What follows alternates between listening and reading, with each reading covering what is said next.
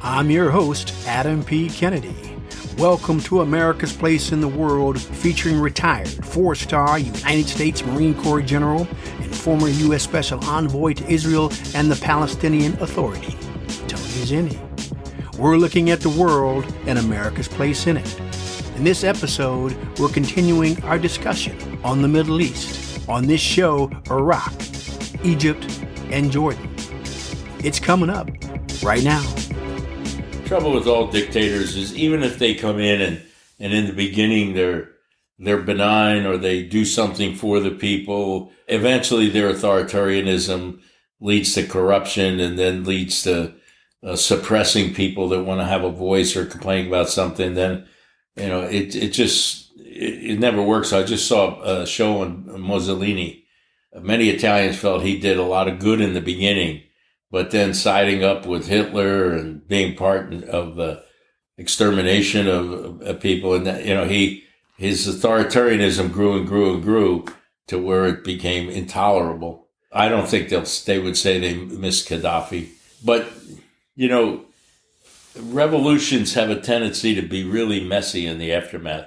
Ours was the exception here in the United States because it was a revolution of elites in other words, all the big shots were the ones that revolted. Usually you revolt against the big shots. So, uh, ours wasn't a people revolt. It was the, the landed gentry of the South and the prosperous uh, New Englanders that got together and wanted to throw off Great Britain. And then the people followed. But when you look at revolutions like in uh, uh France, French Revolution, Russian Revolution, they tend to be really bloody and messy for years if they come out of it, you know. And so I just think that's going to be the nature of the way you, you're going to see things in in the Middle East mm. if these things continue. Obviously, we were talking about Iran in terms of Iraq. We talked about the Sunnis. So, what is the status of the Sunnis in Iraq, and where do you see Iraq going from here? Well, I think the Sunnis are marginalized. You know, basically they're in Anbar province and other parts of the country, concentrated in certain areas. They're not treated well by the Sunni or Shia dominated government. Big mistake when we didn't put pressure on Maliki to provide more confidence building measures, more support for the Sunni population, reassurance, uh, and more distribution of funds on some sort of equitable basis, which alienated them. So it's going to be hard to bring them back in. They're always going to be targets of the Shia militia the government of Iraq is tremendously weak and corrupt. So it's really difficult for them to take charge. Everybody's running around with gangs and militias in there that claim to be part of the national security system. So their military can't really take these on. Some of their own guys may be part and parcel of these other guys. So I don't see Iraq stabilizing for a long time. I mean, I think it's got decades to go before mm-hmm. and if it can. And it can come apart, can become violent, it, can fall into civil war. It's going to be tough for it to pull it all together. I know this is a, probably a difficult question to answer, but because you've mentioned corruption across the board, how does one combat corruption? I mean, if you, if you were to, you know, Ambassador Zinni, how would we deal with uh, thwarting corruption in Iraq? Is it possible? Well, I mean, the process is usually with new governance systems is usually to try to to teach them how to put in place processes that lend themselves to, to effective monitoring where you can detect this. Some of it requires cultural change. You know, I mean, obviously, like people will tell you in the Middle East, the our definition of bribery is their definition of kind of a, an expediting fee just to get something, you know, bakshish as they call it, you know, a little under the table to grease the wheel. Nothing wrong with that. It's, you know, it's just the way it's done. And so you're paying for it. He's giving you a service and all. Well, it's bribery. You know, it's part of it's cultural, part of it's education, part of it's teaching governing processes and systems that allow you to effectively monitor and control funds how to budget, how to monitor budgets, know where the money's going, how to build a cadre of young people that will come into these positions of authority and manage this at all levels that uh, you know you're you're teaching them a new sense of value for non-corruption and uh, the signs of it, what it is, and some of it may be have to be uh, crossing cultural bounds. So it's not an easy process. It's uh, it's going to take a while, and it's going to take education, and it's going to take monitoring, and you know, it's got to take a commitment on their part. People that have made a living like that, and and that was the way business was done for millennia. They're they're not uh, easy to change. Yeah. So I'm curious. I talked about Gaddafi. If the United States doesn't invade Iraq, is Saddam still in power? You know, the thought when I was in CENTCOM was eventually he would go. Some Republican Guard general or somebody will get enough support together and take him out. They may not be the nicest people in the world, and they still may be authoritarian, but they would come to their Arab friends who are ally, or the Arabs are, who are our allies and our friends in the region, and to us and say, "Look, we had it. Sanctions are killing us. This guy was an SOB what do we need to do to come out from under? We would have laid out some things that had to be done, especially initially. No one lives forever. So I think George H.W. Bush had the right idea. He did not want to go to Baghdad, you know, at the end of the Gulf War. He did not want to inherit Iraq. And so he established a containment and did it very effectively and said, you know, let's let time take care of it. And eventually Saddam is going to pass from the scene one way or another.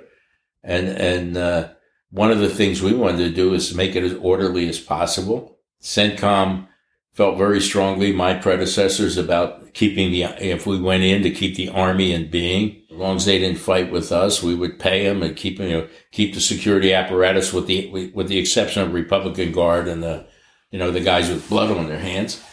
But of course, the CPA goes in there, blows that all up, and you know disbands them all and creates havoc. Doesn't even control the armories and uh, ordnance depots, so make sure there's enough weapons that go around to all the crazies. And then close all the state-owned factories and make sure everybody's out of a job and on the street at the same time. You know, not enough people, troops in there to maintain order, so all these nutcases can create little militias and terrorist groups and kill each other. Nice picture that you're painting, sir. it's already been painted. so you think that there, it would have been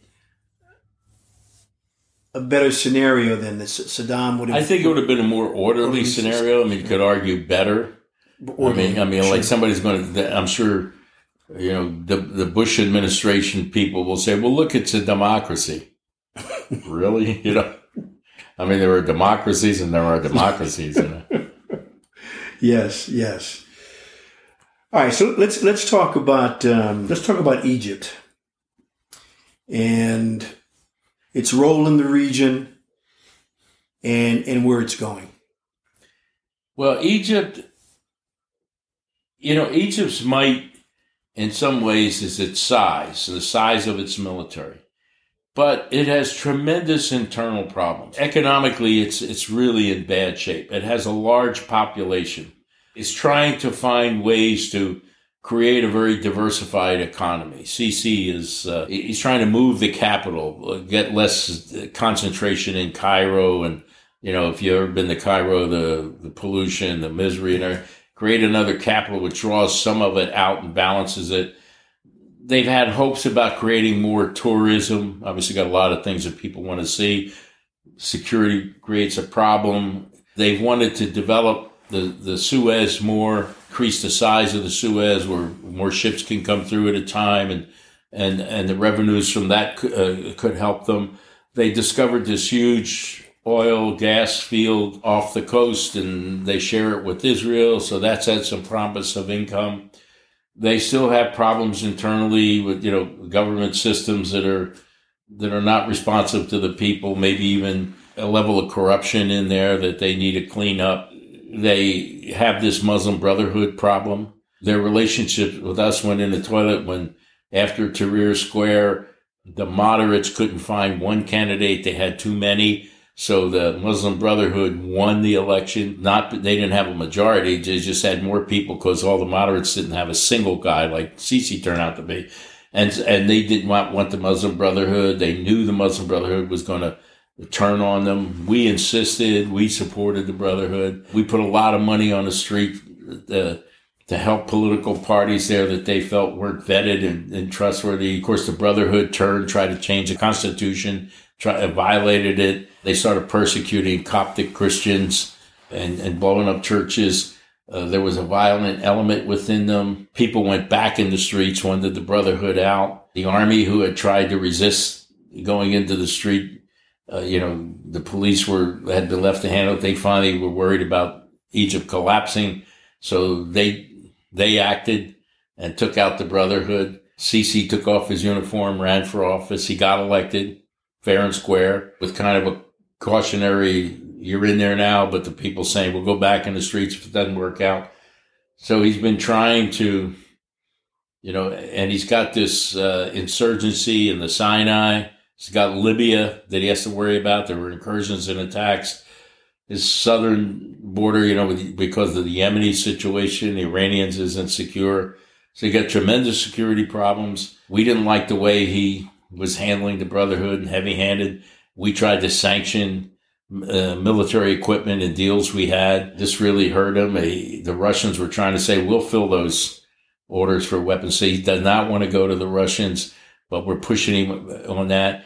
The Israelis want to support him. They actually, they actually were willing to give him military support that we weren't willing to give him, even use some bases and everything. Because with who he's fighting is their enemy too. They've got deals now with the Egyptians. So Egypt's a mess. You know, I, I, I do think Sisi's trying to do the right thing and get him out from under. They have an obsession with the Brotherhood. Is it justified? Probably, uh, certainly partially.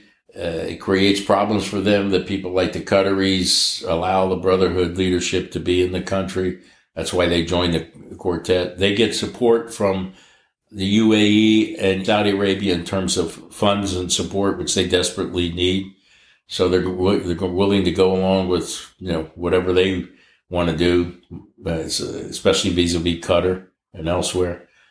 But you know, in my mind, it's a keystone country. I mean, we have to improve our relationship with Egypt, and I just don't see the our, that our heart's in it back here a lot of people back here have turned on Egypt. I mean, in, in our government and uh, in the last two administrations, they are very upset because they feel they've been great allies. They they sent troops. They sent the largest contingent of troops to the Gulf War, Egyptian division. They sent a brigade to Somalia to to be with us. They give us priority through the Suez Canal. We need to get military forces through. The overflight rights come right away, diplomatic clearances, use of their bases and they feel like uh, all these things they've done for us that we're not appreciative. It's like, what have you done for me lately? And we've done things to undermine them internally.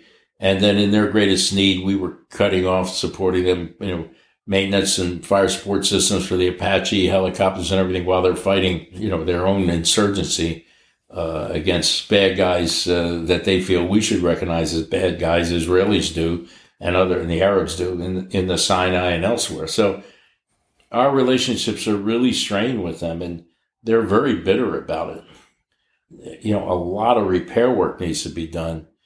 I attempted to do it, uh, you know, working through the Middle East Institute. We had offered with the State Department before Obama left office to try to, you know, s- sort of heal some of the wounds that were created from both sides. Sisi wanted to make sure, wanted to, that relationship to improve. Some of his cabinet members were bitter, very bitter and it's just not going anywhere. You know, along with Saudi Arabia, those are the two key countries right now for us in the region that we have a relationship with, but they're rapidly deteriorating.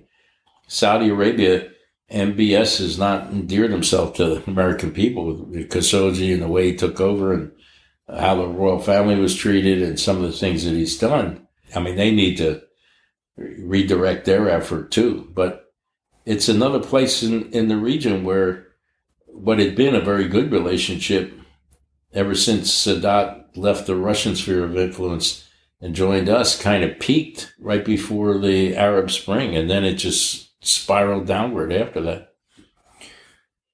So you, you had mentioned the last several administrations. So under under Obama, our relationship with Egypt was bad, good? Well, what indifferent? happened was as soon as the Arab Spring happened, we started doing the big celebration that this is the people in the streets going to rise up and they're going to demand democracy and all this. And so soon as this happened, uh, there was a strong feeling that we threw Mubarak under the bus and he was a loyal ally.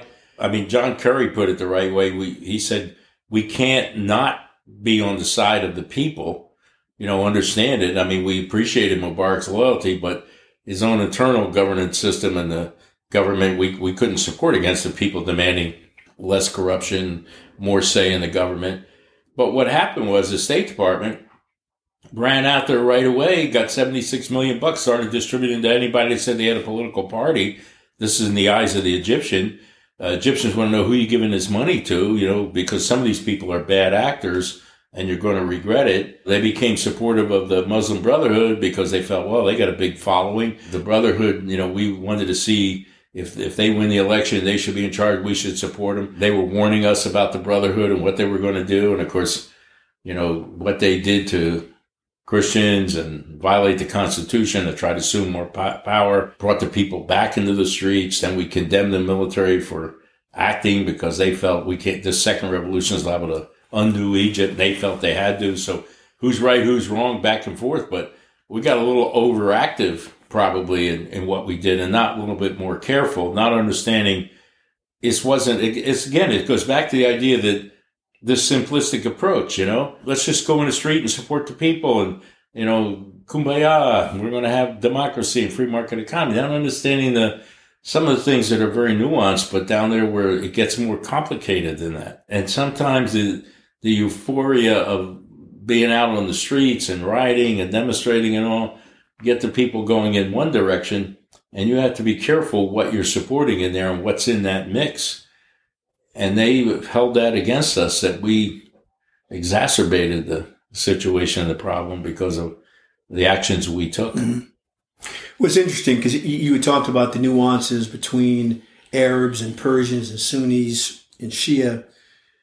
What are the nuances then you, do you see in Egypt? So that one said, "We were Egyptians before we were Arabs," and that may, that did not go over well with a lot of people who who saw it as pre-Islamic because the Arabs brought Islam to Egypt and they aren't interested in that. You know, Arab meant Islamic and that's they felt they were. So, you know, of course, his Sadat got killed for many reasons by his own people, you know, signing a peace deal with Israel and other things. But Egypt has had a different history. Egypt had a history before becoming part of the Arab world and, and, and the Islamic world. They had a very rich history. Right. So it's a little different than, uh, than maybe places like Saudi Arabia where there wasn't much of a history before Abdulaziz or, or before Muhammad and, and Islam and the development of the Arab empire. There wasn't a history that made them something else before they were, you know, they were Islamic and, and Arab and right. that, that, the height of the Arab empire and basically the height of Islam in in in uh, you know when it it reached its peak in terms of the sciences and art mm-hmm. and other things like other major. Empires. Well, you know, it's interesting you mentioned that because I, I remember uh, when I was last time I was in uh, Egypt in Cairo and I was talking to this gentleman and I said, "What do you consider yourself?" And he said, "I consider myself to be pharaonic." You know, part of the pharaohs. And I thought that was interesting. So what you're talking about is this, this rich history way before the emergence of Islam. So then, so the, the nuances then, how do you see, what do you see then, sir? Well, I think that Egypt needs a break. Primarily, they need a source of resources. They need funding. So they're getting some from Saudi Arabia and, and uh, UAE. They need for this oil field their development, the Israelis, to really produce and, and, and income. They need the money to enlarge the Suez Canal. So, you know, because ships are waiting out there for days. They get more ships through and double. They get more revenue and over time. They need to be able to invest, but you need resources to invest. Uh, they're looking at the Red Sea as a major tourist attraction. Of course, they have all the historic and archaeological sites that allow that but it's hard to build that up when the infrastructure is not there. It's crappy experience. Security isn't the best. So, you know, Egypt's problem right now is having the money and the investment to, to, to change things. And, uh, you know, there are some places where that might happen. I think you can't say that Sisi isn't a visionary in some of these areas. It's whether it's more of a dream or is it an achievable vision? And will the resources come in to allow them to do that? Population works against them. Lack of infrastructure works against them. Government mismanagement, corruption, and all. You know, not as bad as some, places, but still an issue. So you you said that uh, Iraq was decades away from becoming stable. What's the timetable you think for Egypt? I think if Sisi can be viewed by the people as uh, and and his successors as you know trying to clean up government, make it function more efficiently and more effectively. If he can if he can pull off some of these projects he's had, which shows some hope economically, I think they can get through it. You know, but if he can't, if these things don't materialize, and if they take a real economic hit, you know, something happens like uh, that drives down their uh, ability to, to, access resources in some way, you know, achieve the kind of funding they need. I mean, they could be a danger of a revolution internally. Again, people go into the streets, Tahrir, Tahrir Square. That's a breeding ground for extremists and others that come piling in. And then it becomes chaotic and it becomes a real mess. And with such a large population and a large percentage of poor in the streets, that becomes, you know, another one of those revolutions that yeah for a long time is going to be violent, bloody, and then you're going to create another diaspora. People are going to want out and uh, try to get on boats and go somewhere or, whatever. I mean, could you foresee that if if Sisi is not reelected, is that a whole nother a whole nother problem? Depends on who gets elected. If he doesn't get elected, I mean, if it's another moderate guy, you know, that's fine. But if it's like the return of the Brotherhood or something, that's going to really be problematic. Let's talk about um, Jordan. What's what's its role? Uh, where do you see the the future of Jordan? Jordan has again, much like Egypt, has a problem of extremely low level of resources. Really dependent on Saudi Arabia and UAE. You know, they're very westernized, especially the king. Have relied on us and been very loyal to us, and we like the Jordanians and, and, and Jordan even though their military is piss poor funded, it's a good military. They believe in training. Their, their troops are are very good. They don't have much. Uh, the country's got tremendous problems in terms of poverty, access to water. They don't have oil to speak of. They ended up with all these people coming into Jordan. First, it was the Palestinians who tried to overthrow them at Black Sunday. You know, when they came out of the Palestinian territories, they had a a war with them. We went into Iraq. All the Iraqis came into Jordan. The wealthy ones escaped, went into Jordan, bought up all the prime property. The Jordanians suffered from that. Syrians now have done it. So there have been waves of these people that are not from Jordan, usually the first ones out that had a few bucks that come in and jack up prices because they, they get in there. So, you know, what is Jordan? You have a king that's half British, you know, half Jordanian. Jordan was never a country before the British created Transjordan just to give, you know, the, the, the Hashemites a, a place to rule. You know, half they got thrown out of Iraq via coming from the Mecca and Medina. You know, when uh, Abdulaziz threw them out of there, they went into Iraq. British put them in, on the throne there. Then they got thrown out of there. They created a country for, for them. So, you know, they've never been a real country. They've got this hodgepodge population, very poor, no infrastructure, basic problems like water. They hang on and they survive. They're very much dependent on external, you know, us, the Saudis, the Emiratis for their survival. They're good allies. They just don't bring a lot to the table. The troops are credible soldiers. They don't have a lot. You know, they can't afford the modernization of their small military. I mean, the value is, was when King Hussein signed a peace agreement with Israel, along with Egypt. You know, they became valuable in that it was another Arab country and it bordered Israel that was willing to uh, sign on to peace. Almost cost King Hussein his life for signing on. It did Sadat, obviously. and then eventually Rabin for trying to make peace with the Palestinians. His own people tried to kill him. So, you know. But it's really not a big factor out there. It's you have to more worry about its survivability. So, so really, it's you. Well, you've already stated it. It's uh, basically it's almost irrelevant. Yeah, except I mean, it's relevant in two in a, in a couple of ways. One, because it did sign the peace agreement with Israel, so it's important because it set a precedent. One that we value, the Israelis value. The leadership there is is you know the king is well respected beyond just what the country has and would be respected because of his uh, education view of the world. Mm-hmm. He's he's really engaged. It's important because it is very much allied with us and tied with us.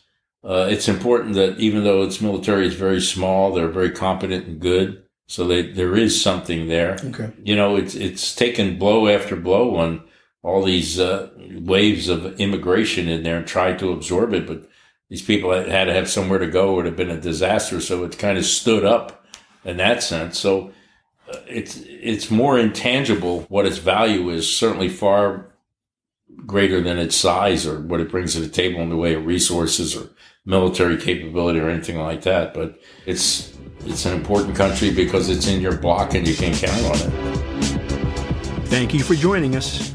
Find us on Facebook at General Zinni APW and online at apkcg.com forward slash APW. I'm Adam P. Kennedy, and this is America's Place in the World.